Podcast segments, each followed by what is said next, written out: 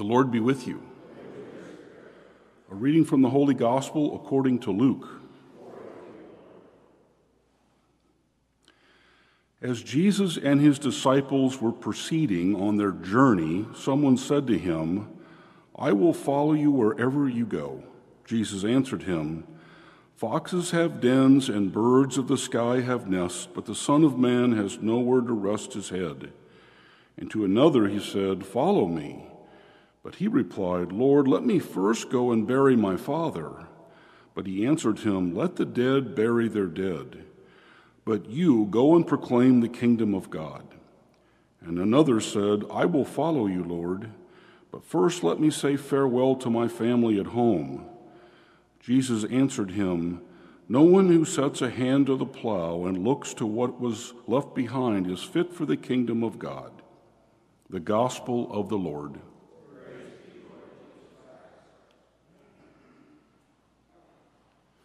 Good morning.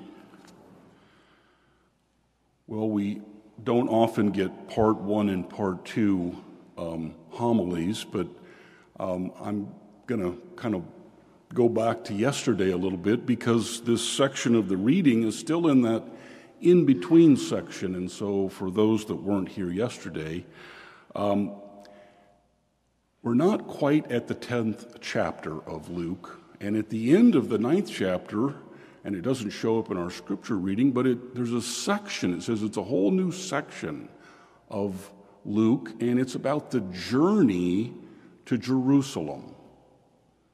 And so we have this story um, that today and yesterday's reading, which uh, basically had uh, Jesus talking about he was convicted because his time had really come for his destiny and so he's going to proceed on a journey to Jerusalem, really, which meant he was going to experience his passion.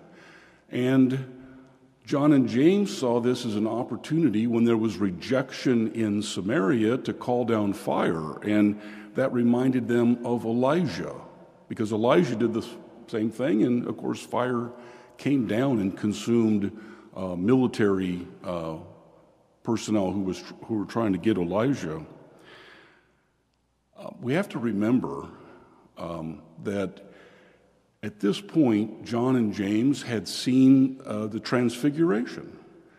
Uh, Jesus had already predicted his death two times. Um, there's starting to be a belief of a Messiah, and the old way of thinking was it would be a, a military Messiah, and so he would, he would have all kinds of strength to lead. Well, Jesus said when he rebuked John and James, we're going to go another way. We're going to do it a different way. And so these next six weeks that are in this section are really the teachings of Jesus with his disciples on the new way. Now, I look at the reading today like any great leader who says, okay, we are ready to go. I have picked my team and here we go.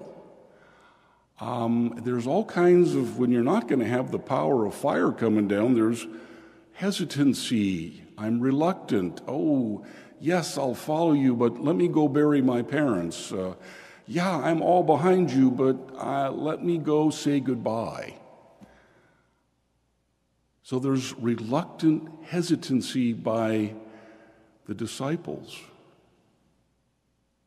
They are like, wait a minute, if you're not going to pull down fire, what's going to happen? Their fears start to show up. That's what happens to us in a lot of things we do. We start thinking about, oh, this, is, this could be hard. I might fail. So we're reluctant, we're hesitant, we don't move forward. That's, that's what the disciples are doing. Now, what does Jesus do? Well, unfortunately, well, it's not unfortunate. Uh, tomorrow we're going to um, honor the archangels. So we're not going to get to read from Luke what happens. So I'm going to go ahead and tell you, and then I'm going to spoil it for you on Saturday as well, because it all just fits together in my mind. So tomorrow, um, Jesus is going to look at this reluctant, hesitant crowd and he's going to send them all off two by two. This is the sending of the 72. It's a little strange response, isn't it, for hesitant, reluctant people that are afraid? I'm going to send you off two by two. And what does he say? uh, he says, the har- Jesus says, the harvest is abundant, but the laborers are few. So ask the master of the harvest to send out laborers for his harvest. Go on your way.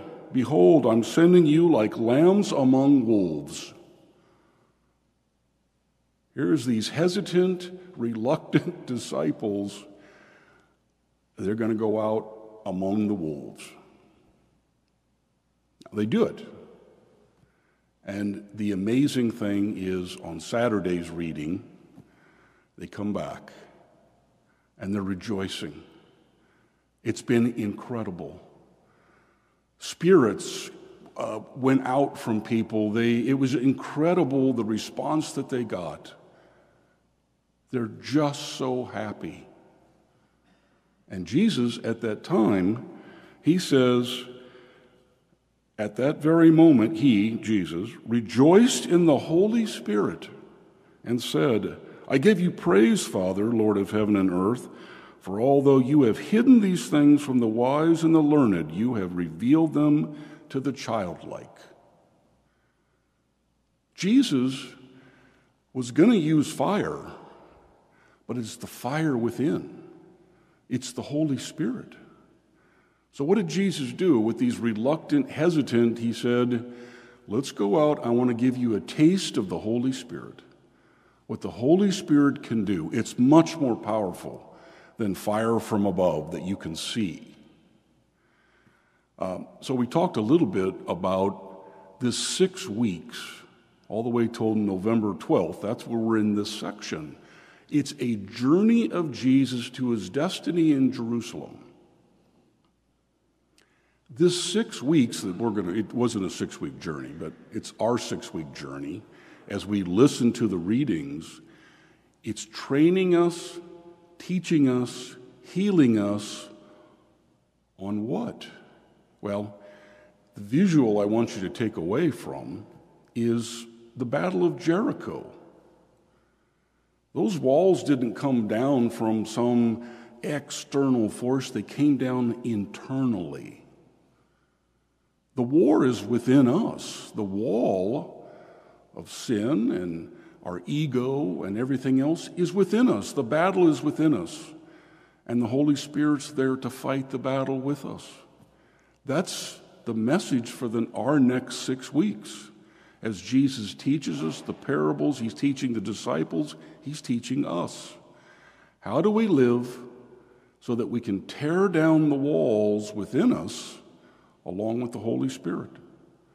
And that's really what this foundational scripture that we have today, that's really what it's telling us to be prepared. And so we really, and it's a good way to get to Advent too, as we take these next six weeks and really think about what is happening. It's the destiny of Jesus, but it's also tearing down our own walls. Let's stand and offer our petitions.